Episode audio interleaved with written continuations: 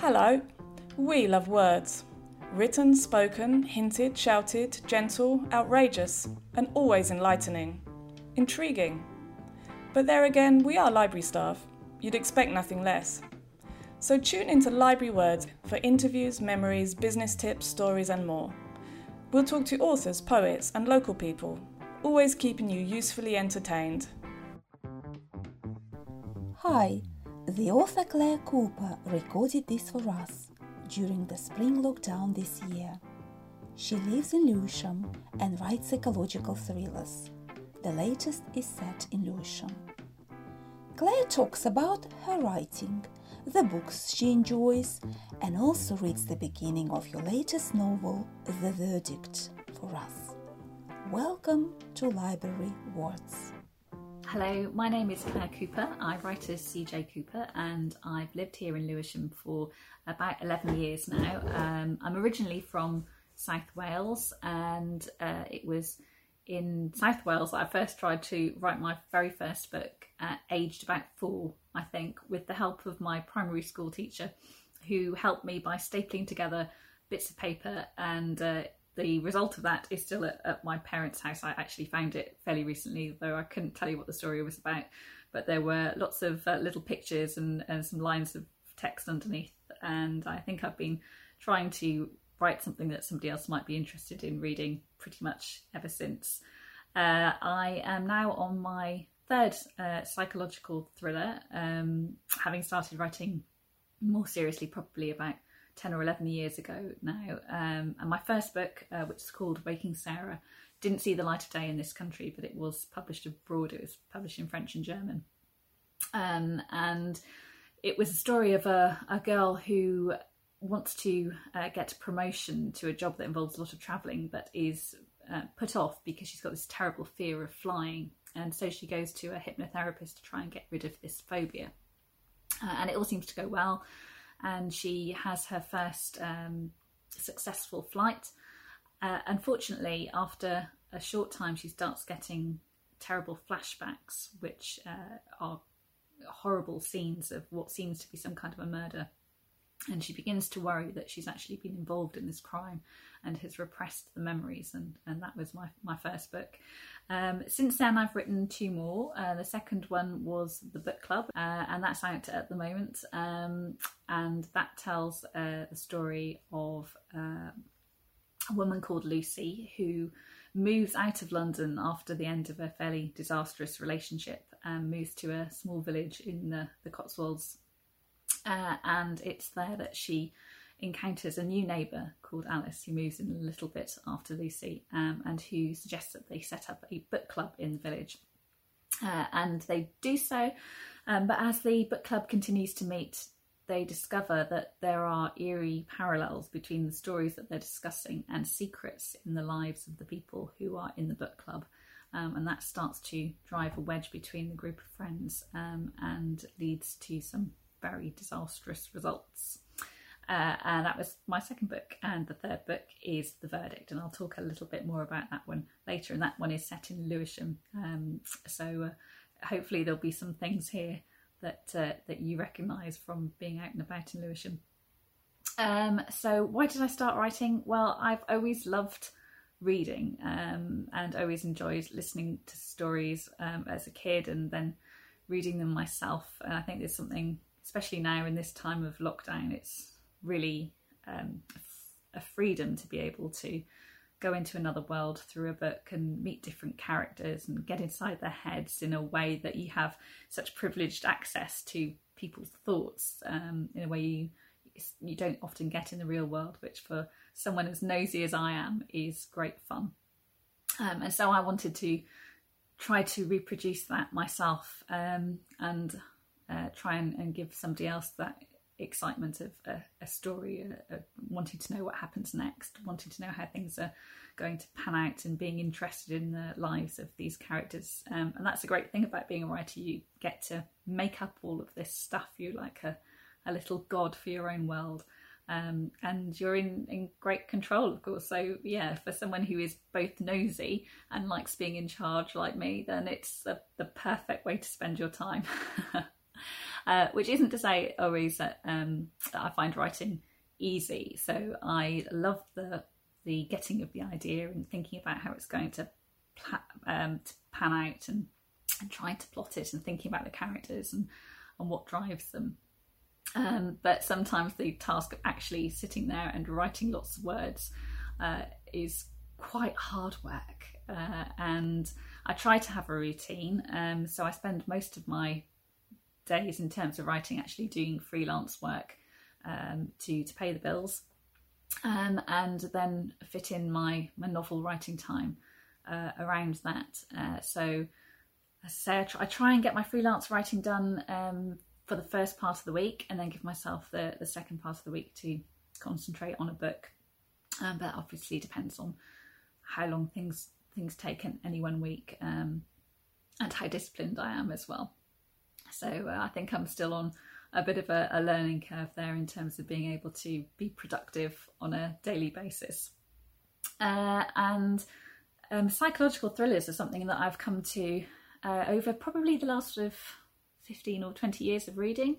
Um, and I, have read some great books. I think those have been the books I've really enjoyed the most, and which is why I've, i wanted to try writing them as well. So um, so I loved, uh, along with most of the rest of the world, um, Gone Girl by Gillian Flynn. I think that's how you say her name actually, Gillian, although um, it looks like Gillian, it's Gillian apparently.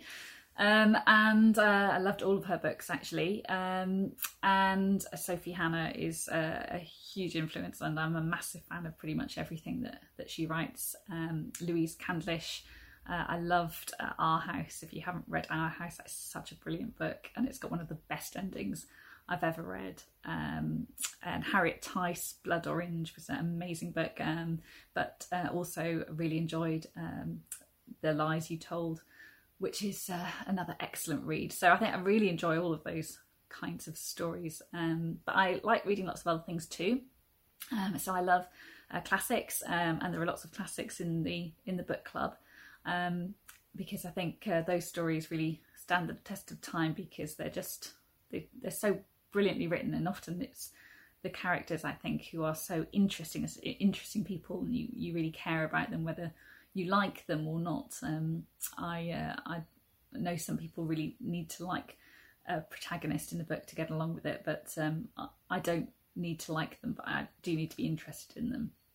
Um, I think the the classics are wonderful uh, illustrations of how very pe- different people living at very different times can still be really interesting and still feel like they are um, just like people you might meet today. They just happen to be living in a world where I don't know they don't have TV and they spend spend their time doing different things, but they still have the same challenges and the same um, worries and anxieties and hopes, um, and they still speak to us today. So I really love those kinds of books too, um, and I love pretty much anything actually um, in between. Um, I love a good story and I love good characters, and I think to be honest, that's probably the same as most people, um, and it's what I aspire to be able to uh, to create in my my own writing. Um, and I think I'm very much still still learning and hope to carry on learning um, and learning from other writers whose work I enjoy. Um, so, uh, so why is the verdict set in Lewisham? Well, um, so partly it's because, of course, I know Lewisham well, uh, and I love Lewisham and enjoy writing about it. Um, it's also a little bit about the story itself. Uh, so, if I give you the blurb, then um, maybe it will make a bit more sense. So, it tells the story of a, of a woman called Natalie who is called to be on a jury um, in a quite horrific case. Uh, and at the end of the trial, she uh, she becomes the foreperson for the jury and is quite instrumental in the decision um, which is that they have to acquit the accused, they have to find him not guilty because there's just not evidence to support a guilty verdict. And uh, when Natalie gives the verdict, um, something happens that makes her wonder whether she's done the right thing. Um, and as time goes by, she worries about this and it starts to prey on her mind. Uh, and she starts to worry that they may have let a guilty man walk free. Uh, and so when she comes across him by chance, she decides she's going to do whatever it takes to find out the truth of what happened. And that's what the story is all about, what, what she does. and we find out a bit more about Natalie and, and the kind of person she is as the book progresses. Uh, so um, Lewisham really suited that story very well, I thought, because it's you know it's a big enough place that um, you know you don't you don't know all of your neighbours, you don't know the people who live near you. Um, maybe you know your um, people who you come across in in different parts of your life, so people in, in local shops or, or restaurants or or your immediate neighbours, but often you might not know people um, who are still quite ge- geographically, physically close to you. Um, but there are so many of us that you you won't know everybody. So being able to um, we needed a kind of place where you might conceivably just run into somebody who you'd never met before and didn't know until something in your life happened that made you recognize this person um, and uh, and need to get to know them better, which is of course what happens to Natalie when she runs into the person who was accused of this crime. Uh, and uh, and I think Natalie is also quite she's quite a Londoner. Really, she's um, she's quite streetwise, and she doesn't take kindly to uh, to being messed around. Uh, and uh, I think there are lots of um, Natalie's quite an unusual character, but there are elements of her that um, will hopefully be familiar to people um, even though, as I say, she's she's um, fairly extreme. Um, and so Lewisham kind of sort of suited the the sort of sense I wanted of somewhere that was busy with lots of different people, um, but where you could still get to know somebody new and run into someone. Um, and of course, it's a lot easier to write about somewhere that you know, um, especially now when it's so difficult to get out and, and see different places. Uh, so that suited the story well. So uh, I was going to, to read a little bit from the book to you. Um, I'm just going to read the prologue, uh, which is where uh, we first meet Natalie. Um, and here we go, here it is, here it, the verdict. Uh, and so, yes, let's get started. I could feel him there on the periphery of my vision. He must have been looking at me. Everyone was looking at me. But I didn't look back. I kept my eyes on the clerk, Corvid and Dickensian in his cloak and wig. From my perch in the jury box, I towered above him, above all of them. It was borrowed power, the authority of office. I understood that, but for all the theatre, I knew it wasn't a performance. That was why it had to be me standing there, why it was always going to be me. He said, Answer yes or no to the first question only, and I felt a ripple of annoyance. I didn't need to be reminded how it went. I knew not to rush my lines. Have you reached a verdict on which you were all agreed? They knew the answer already. That was why we were all here. Just four days together, and this would be our last. I said, for the sake of the occasion, yes. And do you find the defendant, Ian Craig Nash, guilty or not guilty? I knew it wasn't fair to prolong the moment. I didn't hesitate. I said, not guilty. Around me, I felt the tension leave the bodies of the other jurors.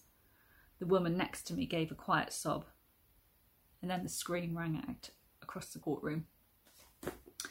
That's the end of um, the prologue. Um, so yes, please, please do um, pick up a copy if you're interested and would like to to know more. Um, and uh, I'm also on Twitter at, at CJ Cooper underscore author. I'm always really pleased to hear from people um, who are interested in, in my books and or who just interested in reading and, and other books and would like to share what they think about them.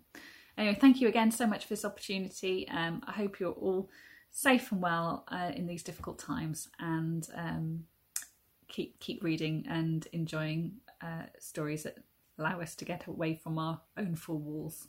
Thanks a lot. Bye. That's one I'm definitely going to read. If you want to see Claire as well as listen to her again, then go to her video Lewisham Voices on Facebook. Follow the link in the episode summary. You can borrow Claire's latest book, The Verdict, from Lewisham Libraries. And we also have the book club in stock. Thanks for listening and catch us again for more library words. Remember to subscribe to never miss an episode, and links to all of our social media can be found on the podcast summary.